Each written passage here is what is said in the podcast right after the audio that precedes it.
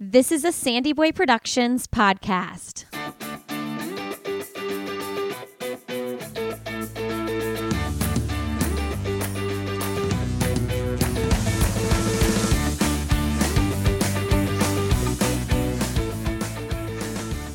Hey, everybody. Welcome to I'll Have Another podcast with Lindsey Hein. I'm your host, Lindsay. Thank you so much for joining us today. Today, you're listening to episode 374, and my guest is Julie-Anne Staehli. Julie-Anne recently joined Team New Balance Boston. She is a 2020 Olympian for Team Canada. She ran the 5,000 meters at the Olympics. She has a 1457 5,000 meter PR, which she brought that time down quite a bit in 2021, and you're going to hear about that journey. Julie-Anne is from a small town, and we talk about that in this episode. We talk about moving to the United States and joining Team New Balance Boston and what her dreams are for the future. Uh, Julie-Anne also recently just ran in her first World Indoor Championships team, and we hear about that. This is such a fun conversation. She has so many wise things to say in this episode that we can all apply to our lives. So I hope you enjoy this conversation as much as I did recording it with her. All right, friends, and this episode of the podcast is sponsored by Portland Bee Balm. Portland Bee Balm is amazing. They have lip balm and salve, and beyond the amazing quality of their balm, Portland Bee Balm is committed to creating sustainable products, which is hugely important to me. They are members of 1% for the planet, which means they donate 1% of revenue to organizations tackling our planet's most pressing environmental issues. This is so cool. Products that are useful, natural, and add value to people's lives and the world. Portland Bee Balm provides the best hydration for your lips with clean and simple ingredients. Since I put balm on my lips multiple times a day, it is very important to me that the products I'm using are clean and effective. Portland Bee Balm has so many different varieties of scents but my favorite is the organ mint. The ingredients they source and the packaging they use all support health and well being to the environment and community. So awesome. My kids also use the products, and actually, um, one of my kids, their hands get really chapped, especially in the winter, spring months, and he's been using the salve on his hands, and it's been so helpful. Um, so you can support Portland Bee Balm, which is a small family-owned business, when you go to portlandbeebalm.com and use the code SandyBoy for 20% off your first order. And just know, friends, when you support sponsors of this podcast, you're supporting this show to keep it rolling. So if you're someone who buys lip balm, go buy it from Portland Bee Balm. You can get a huge multi pack. Their prices are competitive. Highly recommend checking them out. PortlandBeebalm.com. Use the code SandyBoy for 20% off your first order. All right, friends, enjoy my conversation with Julie-Anne. Today on I'll Have Another, we have Julie-Anne Staehli on the show. Welcome to the show, Julie-Anne. Thanks for having me on. How are you doing? Are you in Boston? I'm doing well. Yeah, I just got back to Boston a few days ago. Um, I took some downtime after uh, World Indoors, and we're just kind of getting back into training before we head to Flagstaff. Now, how long are you guys going to Flagstaff for? It's sort of indefinite. I think we we have it booked for a couple months, but I think maybe even through uh, to the trials, then to World Outdoors in in Eugene. Okay, that's exciting. Yeah, no, it's it's going to be my first kind of proper training camp at altitude. So um, I'm looking forward to just having that group and and seeing kind of how I respond to to that stimulus. So so exciting. So for listeners that might not know Julianne yet, she is an Olympian, a 2020 Olympian, ran in 2021, obviously, um, in the 5,000 from Canada, and recently joined Team New Balance Boston. So just like such a big year you've had in the past one, two, I guess two years, really. Let's talk about moving to the United States. Yeah, so in September of last, I guess just last fall, I made the move to Boston um, after the games. And I think um, it wasn't really something I considered in terms of kind of transitioning into professional running, but I think it was definitely the right move. And I think after the Olympics and just getting a taste of that kind of world class competition, I knew that, you know, I have have more to give. And I think this next two years that I've carved out for myself until 2024, um, it just gives me that space and sort of environment to be able to to just focus on running and, and see where I can take it for for the next couple years. So um, yeah, it's it's been amazing. The group is incredible. Uh, Mark is awesome. I think it was this sort of um, connection over the span of last outdoor season that I slowly, you know, you you see these people again and again, and you're competing with them, and um, you know, I started asking some questions, and um, then I came for a little trip down to Boston before I headed out to Japan, and I think that's when I knew that this would be a, a great fit, and it's been awesome just to have this many women at this level that you can train with every day. So, what was your training like before the move? You made the Olympic team for Canada who were you training with then and where were you living then? Yeah, so essentially, I still had my university coach uh, from 2012 all the way until the games. So, Steve Boyd, I was coached by him, and um, I had relocated to London, Ontario after I moved um, away from university um, in Kingston. So, it was a long relationship, and just really this consistency over time, I think, is what slowly, um, you know, brought me to that level in terms of making my first Olympic team. And in terms of the training, I think it was it was tough. I was doing a lot on my own, recruiting, you know, friends here and there to, you know, like pace you on a bike and a workout. But I think it did it developed and, and made me strong in in a lot of ways. But I think once you wanna, you know, once you're at this level, it's it takes that extra amount of push. And I think it's only possible when you're surrounded by like-minded individuals who can who can bring it every day in practice. And that's sort of where i'm at now is um, being totally okay with getting my ass handed to me in every session um, with the hopes that this is going to translate to some faster times on the track yeah, it's super exciting. I saw you post somewhere like, I made it all the way to the top and now I'm at the bottom again. And it's like you made that big step in that training environment that you were in. And now this is your next, like, this is the next chapter to get to that stage again, but not on the bottom. I guess that sounds negative how I said it, but you know what I mean. Mm-hmm. No, absolutely. It's that's exactly what it feels like. And I think it's it's a different place now because this is the highest level of competition. You're at the Olympics or you're at the World Indoors.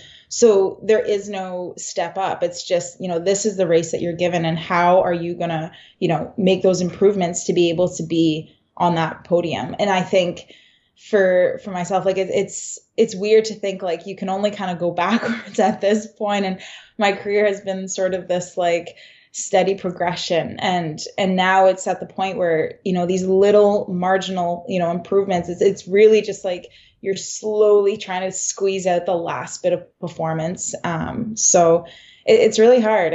And, and it's you know i think you you realize like you're so fortunate to be able to do something like this but there is you know moments every day where you just question like are you good enough? Like can you can you get to that level? Because you know, after competing at Tokyo and just at World Indoors last couple weeks ago, I think it does sort of it shakes things up a little bit and it, it humbles you in a different way where you realize like you know this is the best and like are you capable? Like are you physically and mentally able to to run at this level?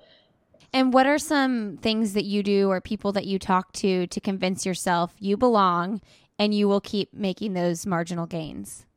Yeah i think it's a lot of conversations. I think you you talk to different people for different things. You know, right after the race, I think you know you touch base with your coach, but there's not much that needs to be said. You know what the performance was, and you know Mark was just pretty straightforward in terms of you know the race played out, and that was a tough kind of field, and obviously there was a lot of people in there too. So um, I think, you know, from my parents' perspective, talking to them, it's just, you know, they're going to be proud no matter what and giving yourself the best possible shot, but also making sure that the enjoyment and what you're doing is that you, you know, you're enjoying that process every day and that that's not, you know, being, um, I guess, uh, overshadowed by, you know, the pressure to perform. And I think, you know, then you step back a little bit and you just think about, okay, like, you you're here. Like this is you know you everything you've done up to this point has got you to this you know level. So you you sort of go back and forth between you know are you capable? And then you realize okay wait like i've done this before. There's been times in my career where i've had a plateau in performance and i was able to make that next push and it took time. But you you sort of come back to you know what have i done? And you know evidence that the you know results you know they speak for themselves. So um, a big thing for me is just working with a sports psychologist. And um, it's been exactly a year now that I've sort of had bi-monthly meetings where we just sit down and you know where am I at? How do I feel? You know pre post race and just kind of hash it out and then refocus. And you know I think you can have a lot of feelings towards you know how your performance went and everything but you have to be able to like discipline that emotion and be able to sort of channel it and take from it because those learning experiences I think come the most from when your performance is not at the best. When everything's going well, it's easy. But I think this is exactly that growth kind of spurt that I had like a year ago, even just trying to qualify for Tokyo. Okay, so Tokyo, and you just made your first world indoor team, two huge teams to make, two world stage competitions what tell me about like the difference that you felt between the two. Like with worlds indoors did you feel like okay i know what i'm doing. I've been here before on this world stage. And how did you process that?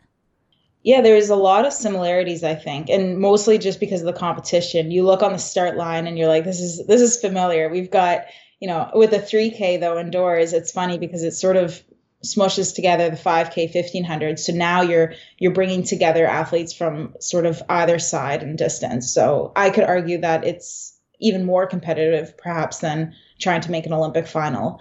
Um, that said i think pressure wise the olympics there is something about you know a competition being every four years or i guess mm-hmm. three to five years now that we're in a kind of different cycle. But um, I think in Tokyo, it was this feeling of trying to take it all in while still focusing on the performance. Um, being my first Olympics, you you're sort of going in with this sort of overwhelming experience. Um, World Indoors for me was just this excitement. I didn't know if I'd have an indoor season um, as I was still in Canada in January, waiting for my visa mm-hmm. to come through. So it ended up being this sort of like week to week okay now i have the standard. Okay now you know i'm i'm in the ranking to be able to be selected for worlds. And then okay now i'm going to worlds but you know i have to make sure i don't get covid or you know i i make it there and everything goes smoothly. And so until i was on the start line and the gun went did i feel like okay i'm you know i'm at the world indoor championships. And i think i you know i love the 3000 the indoor track has always been something i've you know really enjoyed. And i think it was just it was just another realization like this you are at the top. And i think it's you know performing on that stage there's so many things that have to go right to be able to have your best day. But your best day might still be last because now everybody in that race can run just as fast as you. And i think just looking at the heat sheet before and you know everyone's personal bests you're just you know it's it is overwhelming in in a way. But i think that's that's what we're here for is to see you know on the given day like who can who can perform. I want to talk about your coach a little bit more before Mark. What was his name again? Steve. Steve. Okay. So I read somewhere that you were having some struggles during was it your senior year of college? Um, I, I mean there were struggles throughout. I would say really between kind of that second year um, to third year was sort of the yeah a little bit of setback. I just love that what he told you was I want you to be healthy, I want you to be happy, and I want you to run fast in that order. Like, how important was it for you to have a coach who cared that much about your mental health over your physical achievements? Yeah, it, that was a very, I think, formative experience just when I think back to second year. And I sort of made this leap in terms of improvement. It wasn't that natural kind of progression. I went from, you know, all Canadian, which is top 14 at the at the national championships, and then I won in my second year. So there were a number of factors. I think it was just the the seriousness and how much, you know, I, I really just narrowed in and focused on on running and then, you know, the results came. And I think at that point, no one's questioning when things go well. You know, you're performing, you're, you know, it's it seems like the pinnacle, but in terms of health and physically mentally i i was not well. And i think looking back it's it's almost just a blur to to remember you know that that second to third year and then having my first injury was just overwhelming. I was not mature at all as an athlete. It was an achilles uh, sort of tendonitis issue and just such a stubborn like mindset i think. I was just not willing to give. And i think that was the point where my coach had stepped in and he just said like you know nothing outweighs your your health and your happiness as an athlete. And that's the only thing that's going to you know allow you to have a sustainable kind of career in sport. And even though now I, I look back that's 10 years ago and i'm you know I, I should be a lot, you know, more mature and have a lot more wisdom and, and, you know, the way you approach injury or training or setbacks and performances and success, all of that. But that really, that mantra still holds true for me that, you know, healthy, happy, and running fast. Because even at this level, there's this tipping point where you, you know, you question, okay, can I, you know what can i manipulate? What can i control? How much can i you know push this until you know your body is going to say no that's that's too much. So it it hasn't changed. I think i remind myself every day you know this is this is like the order in which you have to approach the sport. Yeah it's so smart. Is there anything you've done differently? I mean it's been a what almost a decade eight years since you know you're kind of talking back to that younger you and it sounds like it's a kind of a daily reminder you have to talk yourself into. And also, I know that now you take a more holistic approach on life in general. Like running is not the only thing. How have you developed the maturity to like nurture those other pieces of your life? Yeah, I I think I'm still figuring it out. It's interesting because now running is the focus. Mm-hmm. Like I I never thought I would be doing this for a living. This is like when I thought about being a student athlete, it was one to one. It was, I always had something else that I could fall back on that, you know, I work hard in practice, I work hard, you know, in, in school. And then, you know, if, if one thing's not going well, you pull on something else and it, it, it always allows you to have kind of that default now I've, you know, my whole life is I've moved to Boston. I've I've put myself in this position. I'm I don't have another life outside of this. I think for some athletes they have, you know, family and kids or, you know, other, you know, a career or profession and they they sort of they'll go between the two. And I think for me, now it's finding other pieces that I'm, you know, that still make me feel grounded. And I think it's just allowing yourself to enjoy life outside of sport and go for your run, focus on the workout, but then when you come home, you know, you put that aside and you sort of forget about it. I I always think we sort of had this like short-term memory of like, you know, this morning I just had like you know a pretty big tempo session. And then you you know in the middle of it you're just like i don't know how i'm going to do this. And then you finish and you forget about it. I come home and then i'll go for my second session this evening. And it's funny you just kind of live in these sort of very in the moment. And I think that's maybe one of the biggest piece or transitions I've made is not thinking too far ahead um, and just what can I control right now. And I think that's the only thing that we can really ever, you know, expect of ourselves. And that's actually useful to kind of have your attention. So, um, yeah, overall, I think it was, you know, there's there's been a lot of kind of um, transition pieces I think that have to come into place to be able to to get to the point where I am. But um, in a in a way, a lot has kind of been constant throughout that that ten year, I guess, span of performance. You know, I I love that thought. Um, what can I control right now? That's so applicable to every aspect of life. What can I control right now? And for racing, I mean, it's like when you're in a race or when you're in a hard workout. Okay, you might be freaking out a little bit, like, how am I going to do this in two miles? But like what can I control right in this moment? That's so good. Is that a sports psychologist tip you've come along? I, I think honestly, it's just like that's life. You know, if you if you sit too much in the in the past or you're looking too much to the future, it's like you're you're never where you are right now and i think that for me has just been i'm someone who who wants to have you know control over all aspects and i I realized that, you know, even though I might think that I'm, you know, manifesting this sort of like trajectory towards where I want to be, there's so many things that are outside of my control. So the only thing I find comfort in is knowing like today, like what tasks can I accomplish and you know like what can I get done and not holding on to things that don't matter like just sort of letting it roll off your back and I think I've had to be really good at pivoting and I think that's true for most everyone but in the last 2 years just being able to make a plan and then f- be fine with that plan not happening because for whatever reason or restriction or you know life happens and it, it doesn't go to plan, but there's always something that's going to come up from that. And then at that moment, you can decide, you know, what's my next best move. Hey, everybody, a quick break here. I want to let you know about Therabody. I know a lot of you listening to this podcast are running quite a bit of miles, and part of upping your game and being able to take your running to the next level is making sure you're getting the recovery that you need. Recovery Air is a groundbreaking pressure massage for everybody anywhere. With Therabody's exclusive fast flush technology, Recovery Air flushes out metabolic waste more fully and brings back fresh blood to your legs at three times the speed of competitors. This will help you have a faster recovery. Therabody's Recovery Air Jet Boots are the first of its kind. They're truly wireless for anywhere on the go recovery boosting circulation and radically reducing muscle soreness. And thanks to Recovery Air's super intuitive, easy to use one touch controls, recovering faster is a breeze.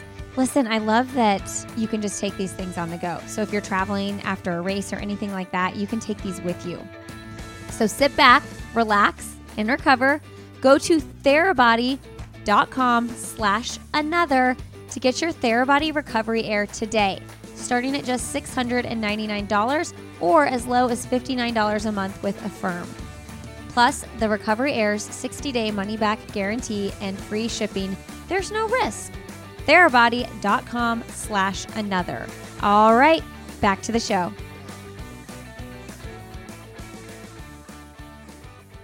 You mentioned your parents earlier, and it sounds like they've been a really great support system for you. Talk to us a little bit about your upbringing and introduction into running and other things you love. I see that you also love piano.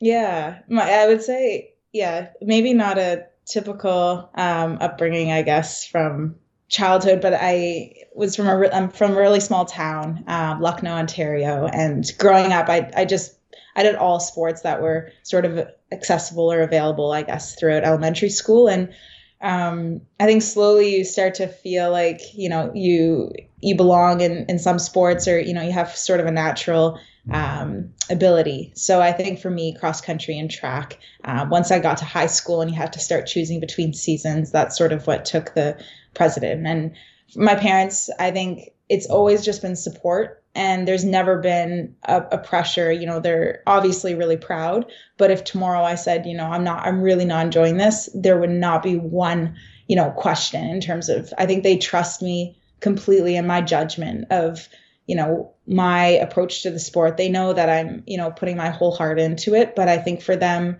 it's more important to see me enjoying it. And that's whatever it is that i want to do. I think that that's they're just supportive in that way. So um, I think having kind of a general upbringing in terms of sport and that that helped me I think a lot. And um, yeah I, the small town it's funny because I I always just think about you know what it means to represent your country but just as well as being from such a small community um, people recognize that and your accomplishments. So in a way it's you feel bigger when you're from a small area than you know if i was from toronto there's so many olympians that came you know from from that big you know gta area. So for me it was it was really really special and to go home it just it always feels like this sort of reset and to be able to ground myself again running on you know the gravel roads that led me to tokyo and i'm thinking you know i was running those same roads back in high school it's just it's sort of a cool um, experience, and I I never take that for granted.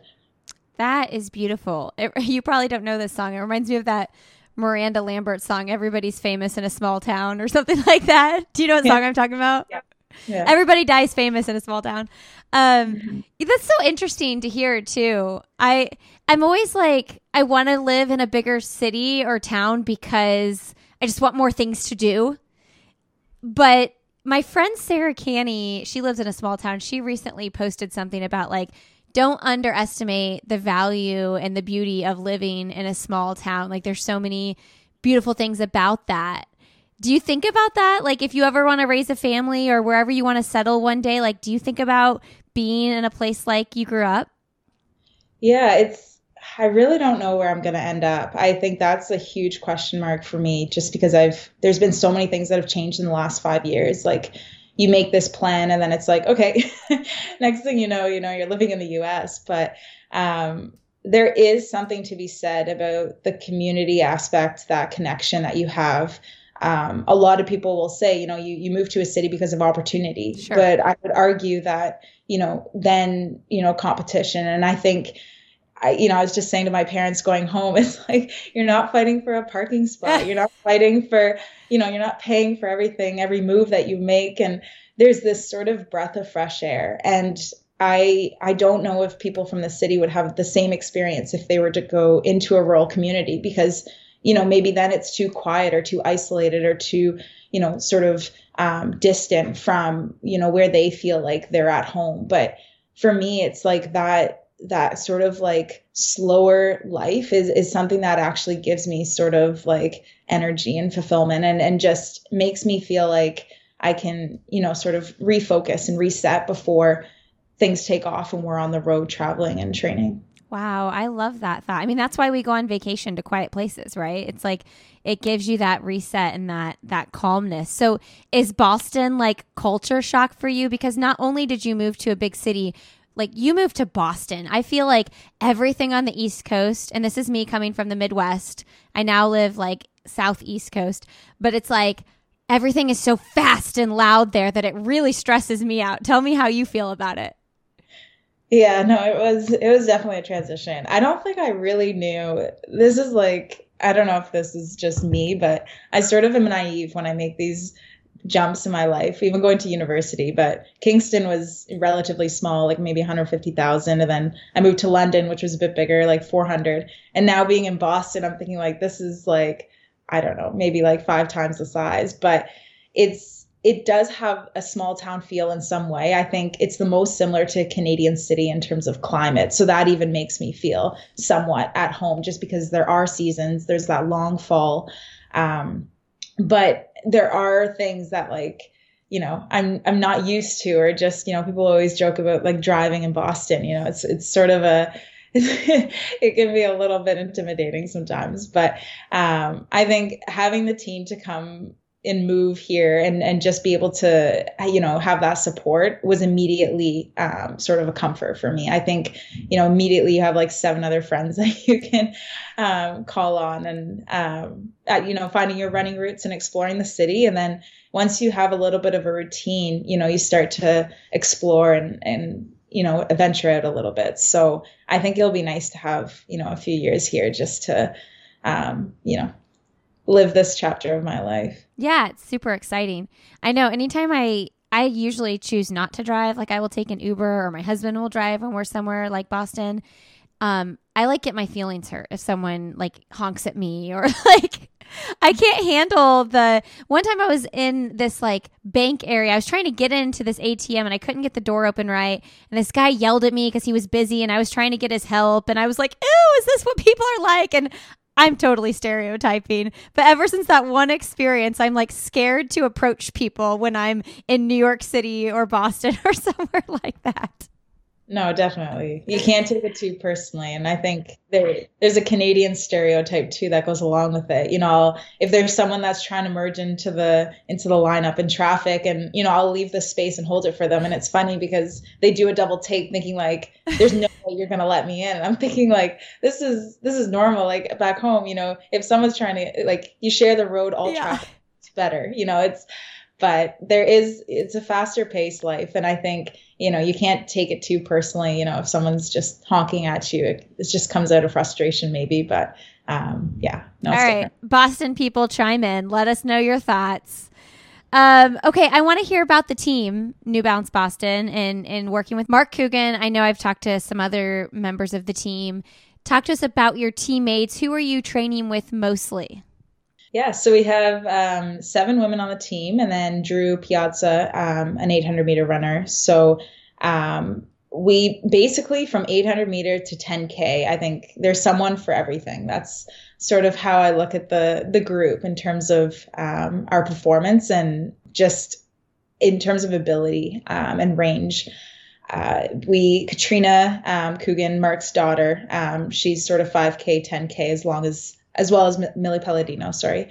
Um, and then Ellie um, Purrier and um, Heather MacLean, they're both in that 1500 range, um, although they can kind of go both ways as well. And then um, Shifra, Clary Butner, and um, Sarah McDonald, they're both shorter distance. So the group is is a bit more international now. I think we have, you know, between the US, Ireland, uh, Great Britain, and then myself from Canada, it's cool to have this sort of mixed group. And I think, especially being a Canadian coming into a US um, team, it allows me to benefit from that group without taking a spot in terms of qualifications. So, mm. you know, you're still representing your country, um, but you're able to be able to train um, and, you know, race and still compete with these women. But that's something I really, you know, that I that I thought that was a huge plus. We don't have professional groups in in Canada, so yeah.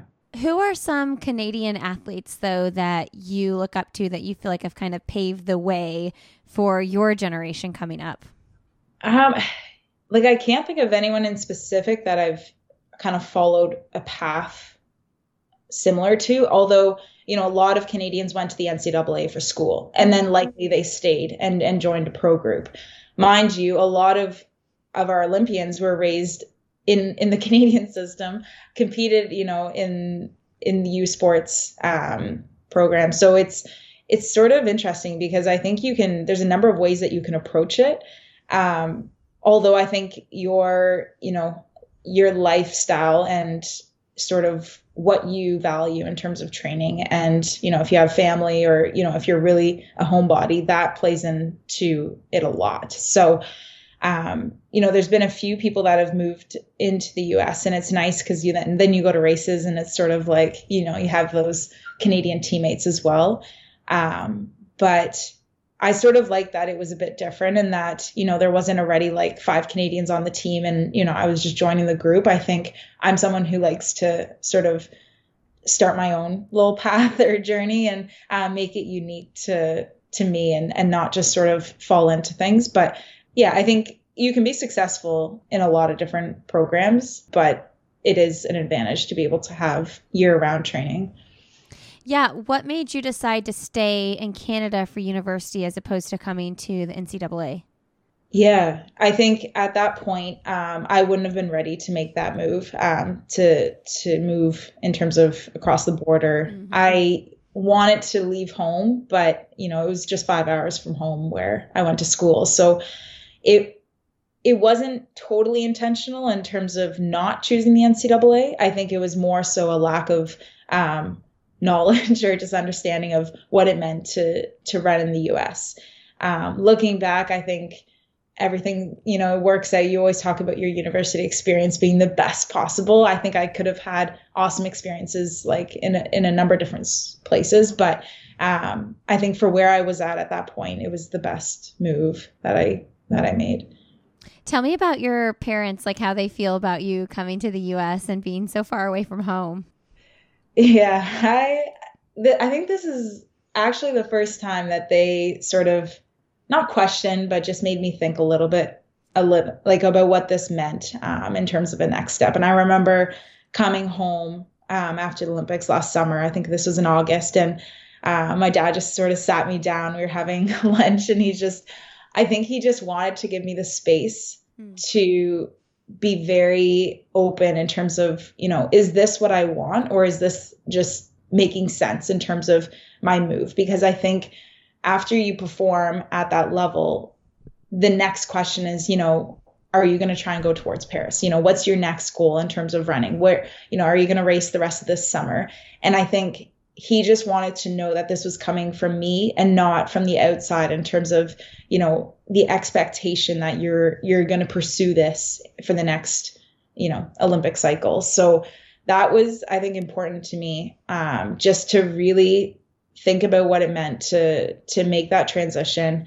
Um, the U.S. you jump through a number of hoops. I think you know just travel wise, visa requirements. Um, there's a lot of things that you know healthcare that you don't think about um, until you make that transition. Like staying in Canada would have been much easier mm. by far, um, but sometimes the easy option is oftentimes actually it's it's probably not going to be the one that's going to you know push you or or you're going to have that growth the same so um yeah it, it was um, i think for my parents at least they sort of took the back seat and just trusted me that you know i i'd be able to make this happen. But always knowing that you know if it doesn't work that's okay. Like you know what's the worst that can happen? You can you can always come home. It's not like you know that option is is taken away from you. So i think that's something I always um, am really grateful for, just having them, um, knowing that they have my back. Yeah, that's really special. How are you managing your days? So you're running twice a day, doing strength training quite a bit, but you mentioned a lot of athletes have all these other things. Like, you know, maybe they have a family, maybe they have an, you know, I just interviewed Elena Tab and she's a teacher full time, you know? So you have multi passions how are you balancing that like i want to do other things but this is my main focus let's let's talk about that topic a little bit yeah it's it's funny how you can fill your day i like when i think about kind of a monday to friday schedule like i'm doubling four times a week um our our morning sessions take the majority like i leave at nine i come back at lunch um, in the afternoon, you know, you try and get a little bit of work done, emails or meetings um, lay down for a little bit. And then if, you know, you have treatment or something like that, that usually takes another hour, hour and a half.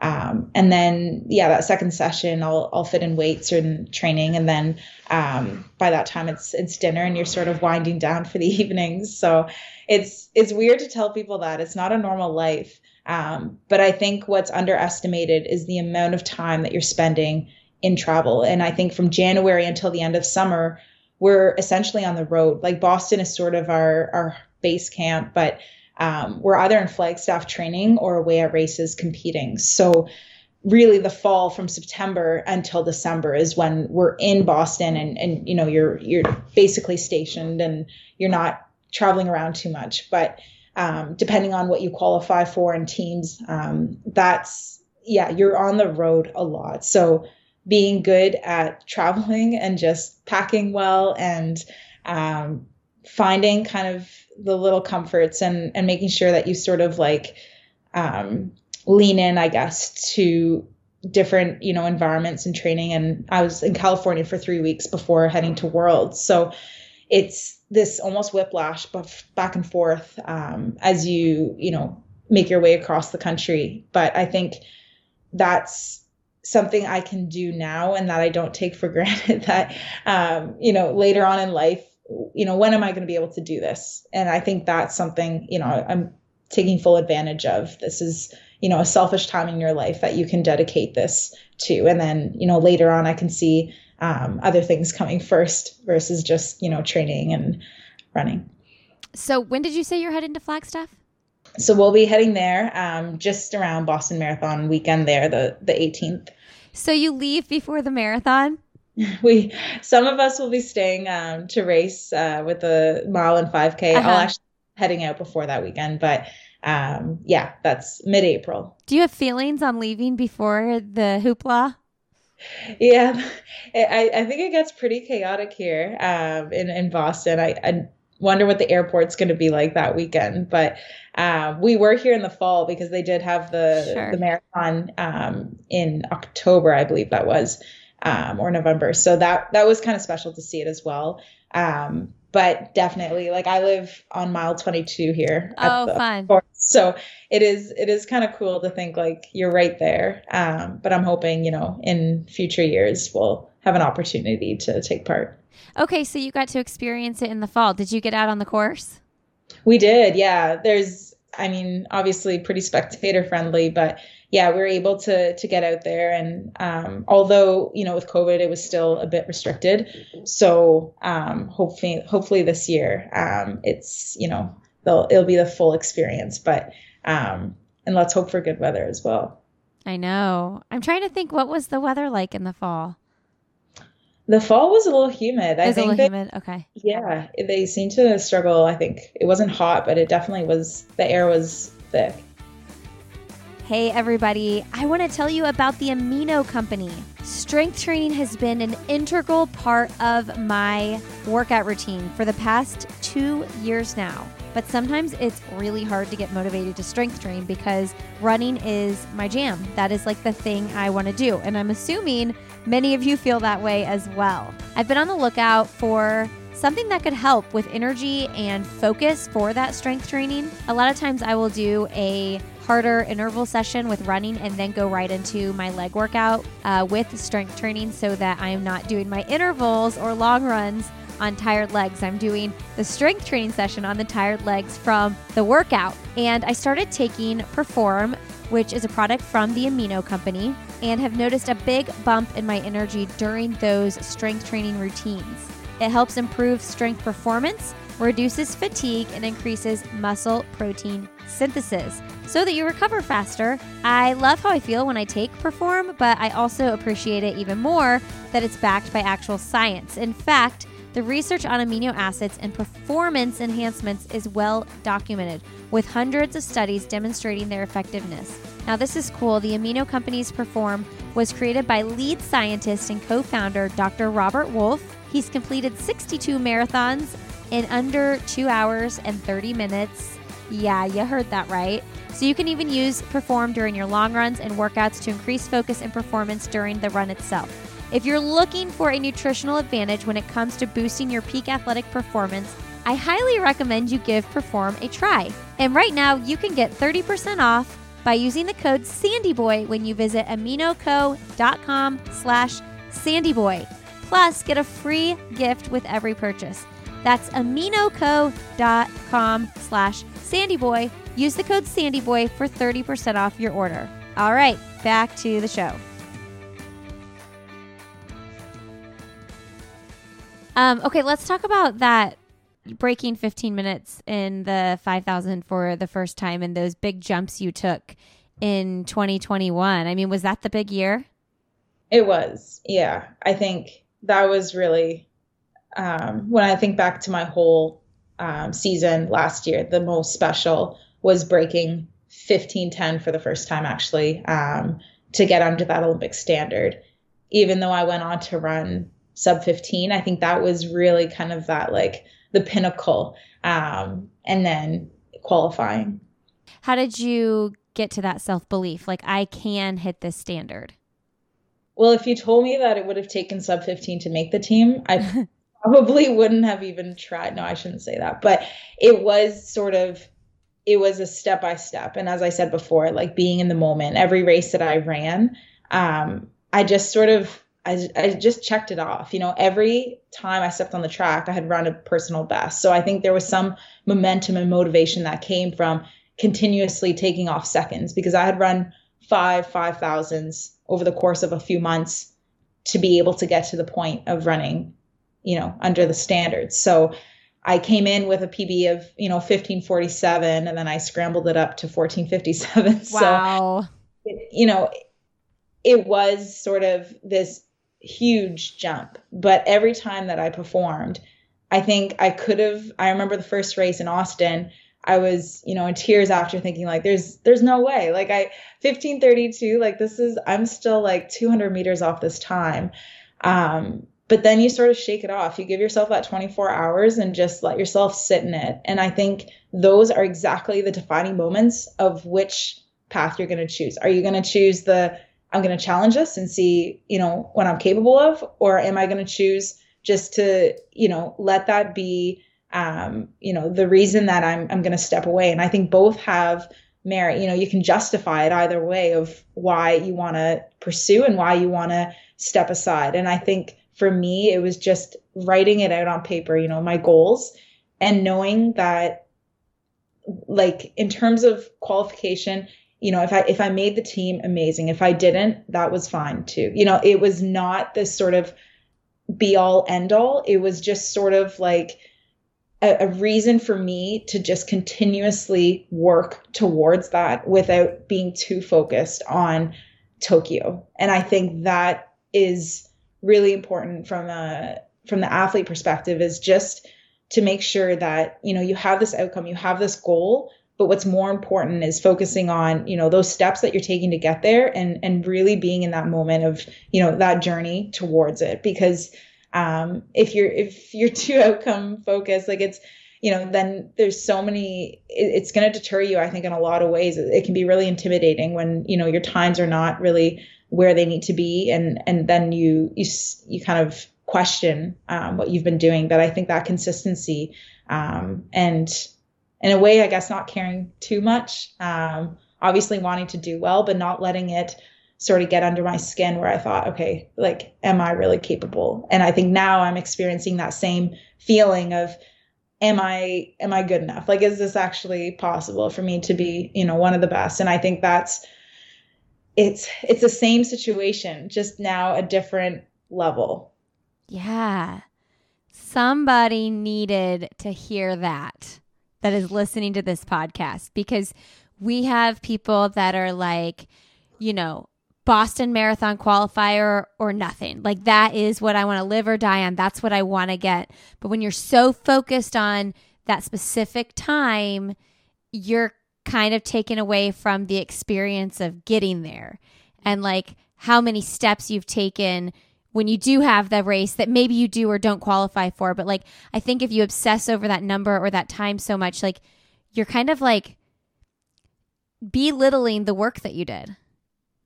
Absolutely. And that's, I think, coming back again to like last season. Yes, I went to the Olympics, but when I think about my happiest moment or just more, it was 100%. It was Mount Sac in California in the middle of May, running, you know, 1502, and just thinking, like, you know, how can it get better than this? And I think that's such a, a satisfying feeling. And I've had that, you know, that moment of realization now a few times, even when I was back at the training camp in February when we were in San Diego, and just thinking like, you know, if this is it, like it's been good. and you know, I would I would actually say that to people, I think. And even just talking to my parents, I'm like, they probably think this is a little bit morbid. But if tomorrow's my last day, like this has been so fulfilling. And I think if you can live like that, just to think like, you know, I'm 28 now, and of course, there's so many goals that I have set out for myself. There's so much I still want to do and accomplish, and but if if this is it, like if this is really, you know, in terms of where I've come and what I've done in the last, you know, even just 10 years, I think there's so much that I've I've filled, you know, this time with, and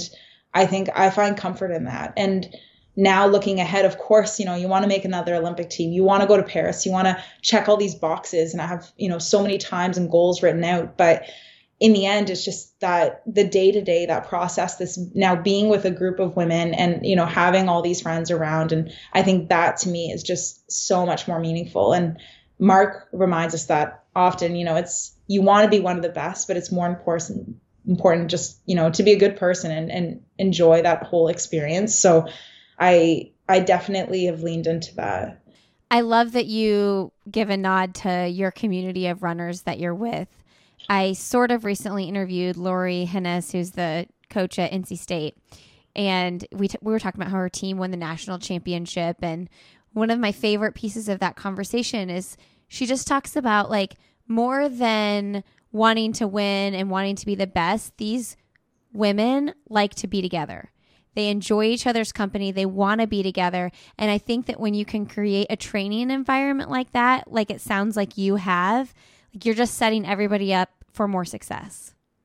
Yeah, no, and it's it's not a team sport, but it is. And I, I think about that all the time now. Being amidst a group, it's like there is strength in the herd. There is, you know, you you kind of put yourself aside a little bit to see the betterment of the group. And even if you know you're not having your best day well someone else is. And you know you have the the support around you. I think there's you know sometimes like even in the midst of a workout i'm just thinking like oh my gosh you know we have another 10 minutes at this pace. Like i don't know if i can hang on. And then you just look around and you're like you know what? Like there's we're all in this right now together. Everyone's hurting. You know mm-hmm. we can we can either you know slow down a little bit and settle in or you just stop looking at the watch and you just you know focus on okay you know you, you're looking at their back and you're just sort of like you know you run within yourself. And i think this is going to be that transition i need to make and especially in terms of racing and performing is not being so fixated on the clock and the splits and just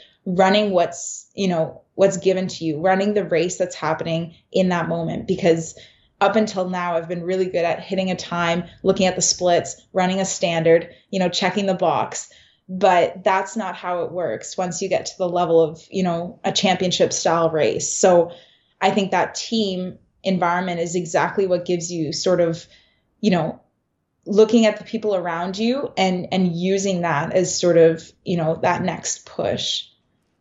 What do you say to yourself when you are in those moments? We have listeners that are doing their own hard workouts at their own level and there are moments where we want to quit or we think i can't possibly do this another five minutes what are some things you tell yourself to stay in the game I think I well I hear this from marathoners a lot. It's just, you know, whether it's within every 5k checkpoint, but just running in, you know, run, the mile that you're in sort of and, and not looking too far ahead. Um, I think I'm someone that will take the full workout and then break it down from there. So coach, you know, they'll say, well, 25 minutes tempo. So I look at that whole 25 minutes and I think, okay, this is about the distance that we're going to cover. I can expect, you know, that we're going to be finished around here and then once we start then it's sort of that you know i'm you know i'm getting to the next three minutes i'm getting to the next you know 10 okay now we're half all right now we have two minutes left and not you know checking back in too too much but um i think what i do struggle with now is letting go a little bit of that control because I think when you're training on your own, you control every aspect and you make it as hard as you want, but you can also justify that when it feels hard that, you know, for a number of reasons, you know, this is that's why maybe you slow down or you know your second rep wasn't as fast. But now you have all these sort of points of reference when you're in this training group and you know there's really no excuse in terms of you know you you have so many people that are able to push you. And I think it's going to make me better to not have to be always setting the pace for myself mm. and just letting sort of go of that you know that control piece of you know i have to get you know this this rep needs to be you know 78 or whatever. And i think mark also he he is big on effort and less on time. And i think for people training on their own just to remember that you know depending on that day whether you know you're running five minute mile pace or whatever that could be equivalent to you know 520 depending on you know what that feels like for you. Um, so i think it's sometimes it's important to you know let go of the watch a little bit and just you know trust your instinct and and trust the people around you and and just sort of let that carry you. I want to talk about your heart for volunteering and philanthropy I know you um, started the Rerun Shoe Project when you were in Canada. Talk about that a little bit.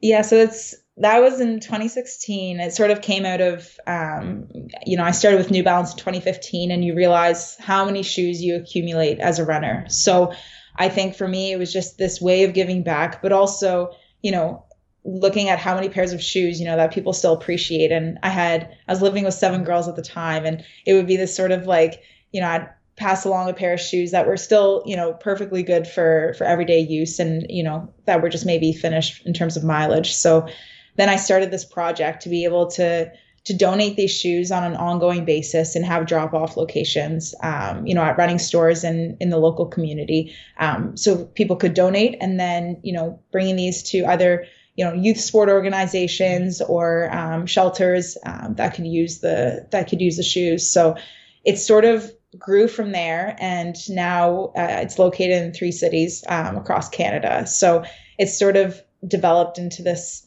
kind of bigger project. And you know I, I didn't really have any you know objective or goal in terms of that but i think it's just been something that you know that i can that other piece that i have going on. And i think it's really important especially in the sport as well is you know how can you give back? So um, we had a bit of a pause over the last few months here, um, and now moving to Boston as well. I'm just sort of in the midst of transitioning things over and stepping back a bit and just letting um, you know other people kind of manage it from from back home but um, yeah it, it, it is something that i feel like it's kind of cool to think about you know where it started and now where it's going yeah you have this idea and you can do something about it or you can just think about your idea and you mm-hmm. execute it which is really cool yeah. Yeah. I also read that you did you volunteer for the Boys and Girls Club and there's a Just Girls Running Club? Yeah, exactly. So that came out of sort of the project as well. Um, I had touched base with someone who was working at the the just like the Boys and Girls Club in Kingston, and um, essentially they just they saw a need for especially young girls in sport. How do we um, have that retention so that you know they feel like they this is something that they enjoy and belong in and that's where the running club started out of. Um, and then obviously through donations as well i think you know footwear is something that's sort of um, overlooked but it's so important you know if you if you don't have the right shoes to be able to participate that's a big barrier. So um, that was sort of the the partnership. And then once i moved from kingston i i started it in london. And then um, now i've sort of um, I guess, delegated in, yeah. in terms of role. Yeah, it's hard to do that sometimes when it's something that you've created, like it's your baby, but it's time to move on and just kind of like handing over the reins to someone else. It's important, but it's hard.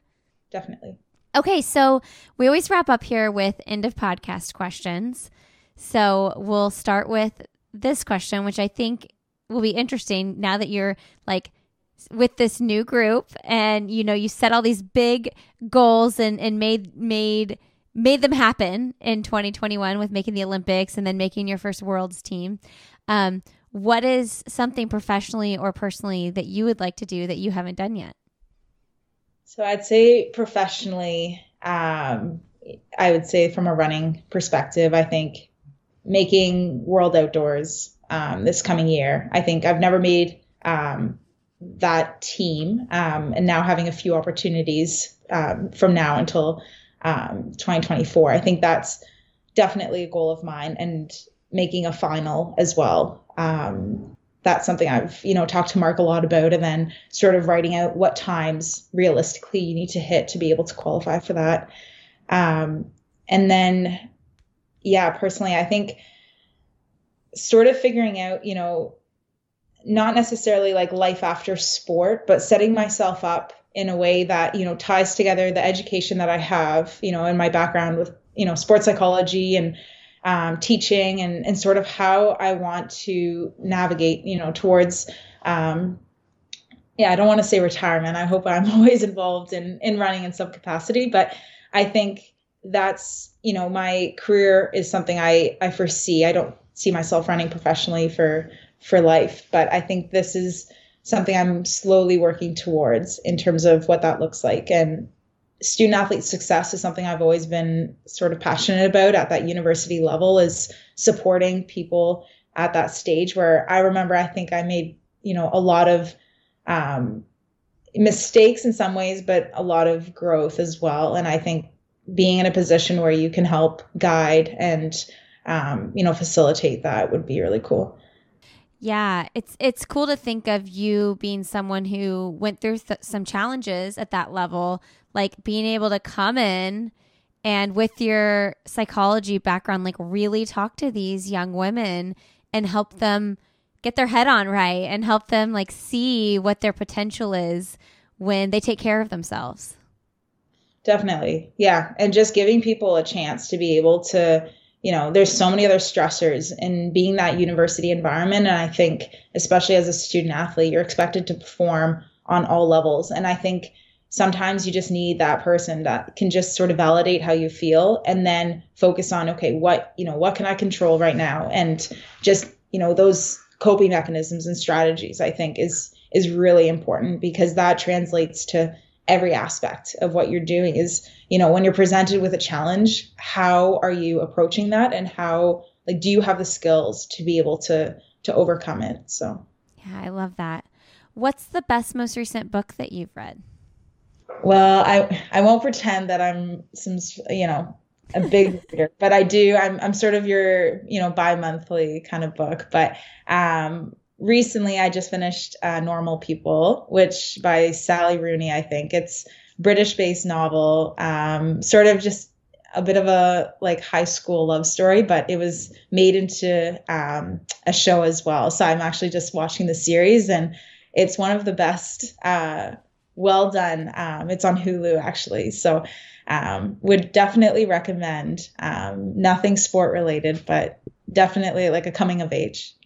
Um, I haven't heard of that, and that's exciting that it's a show. Do you think that we should read it first? Always, always Yeah. read. I agree. I agree. The one show I didn't read first was um, Little Fires Everywhere. And I don't know if I regret it or not, but I almost always read the book first. It's way more fun. Definitely. Um, yeah, I saw your po- you had a post with like all your books you read last year. You read I mean, that's a decent amount of books. Yeah, usually I mean there's a couple that I I still have not got to, but um it was something I think I just set aside for myself as sort of a bedtime book rather than, you know, watching a show or something. We spend a lot of time just on a screen and I think there is something about having kind of a, a physical copy and and just sort of getting lost in that and especially fiction, I think I I enjoy something that takes you outside of your own world for a little bit. Totally. Okay, so Normal People is that a good vacation book? Absolutely. Yeah. Okay, I'm gonna go pick it up. We're going to Sanibel on Friday, so I need a. I have like my my spirituality books, my like self help books. I need to add a um a vacation book that's not like scary. So I'll I'll choose that. Um, what do we end? Oh, we have two more questions. Who's someone fun, motivating, or inspiring you would like to have coffee, tea, or a cocktail with? I would have to say the Obamas. Mm. I think if I had the opportunity to sit down and just talk, I think that would be definitely um, I, I like from so many different aspects. I mean, I I've read both of their books as well, um, and I think there's a lot to be said about their leadership. Um, and I think even just their relationship and how they navigated that during Barack's time. I think that's something I've I just really um, look up to, and um, I, I don't think I'll ever get that opportunity, but um, it's nice to think about. Which book should we start with if we haven't read either of their books? I would say becoming uh, Michelle's book, just because um, I believe it was released first, and it gives a different perspective to um, not so much um, you know the work that was being done, but more so the background of how that changed their lives as a family, and then as well as how they you know stuck together and and how they you know tried to keep some normalcy while you know raising two girls in the White House. And um, I think she there's some warmth that Michelle has that I think so many people can relate to. And being a Canadian I think that's it's interesting because you know we're we're not so politically driven. It's not the first topic of conversation but coming to the US it is it is really different in terms of that landscape so I think um, it, it's something that I've sort of you know explored a little bit more especially now living in Boston Um, okay, what is your last message to leave with the audience today?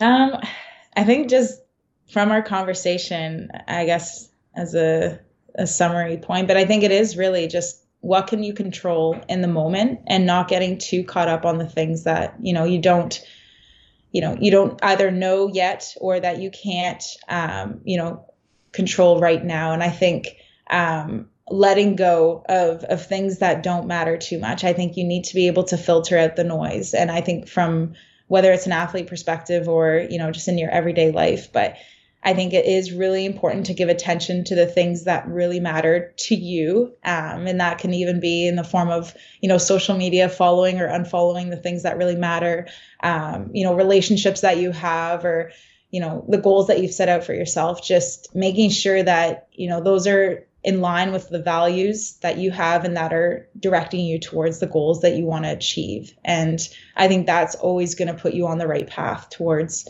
where you want to go. And, you know, surrounding yourself with those like minded individuals is only going to propel you. So, um, yeah.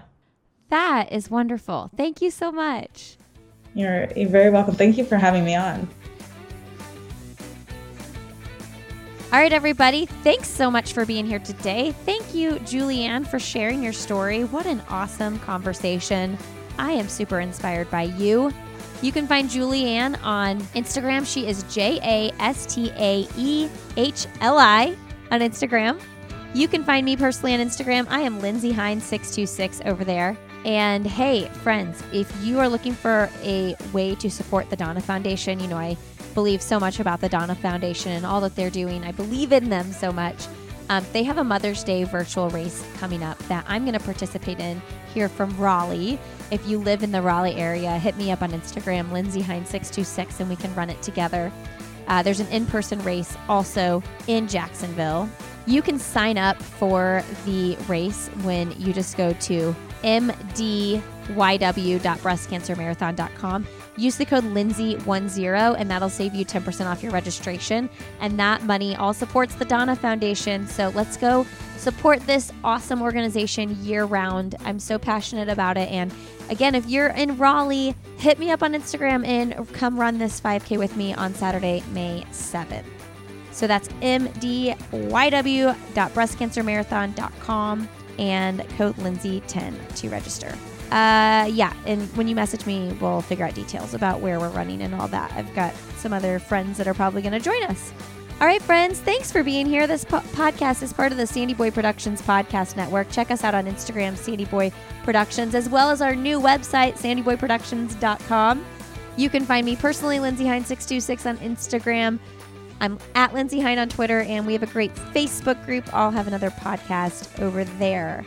Thanks for being here. Have a great rest of your week, a wonderful Friday, and as always, we'll see you next Friday.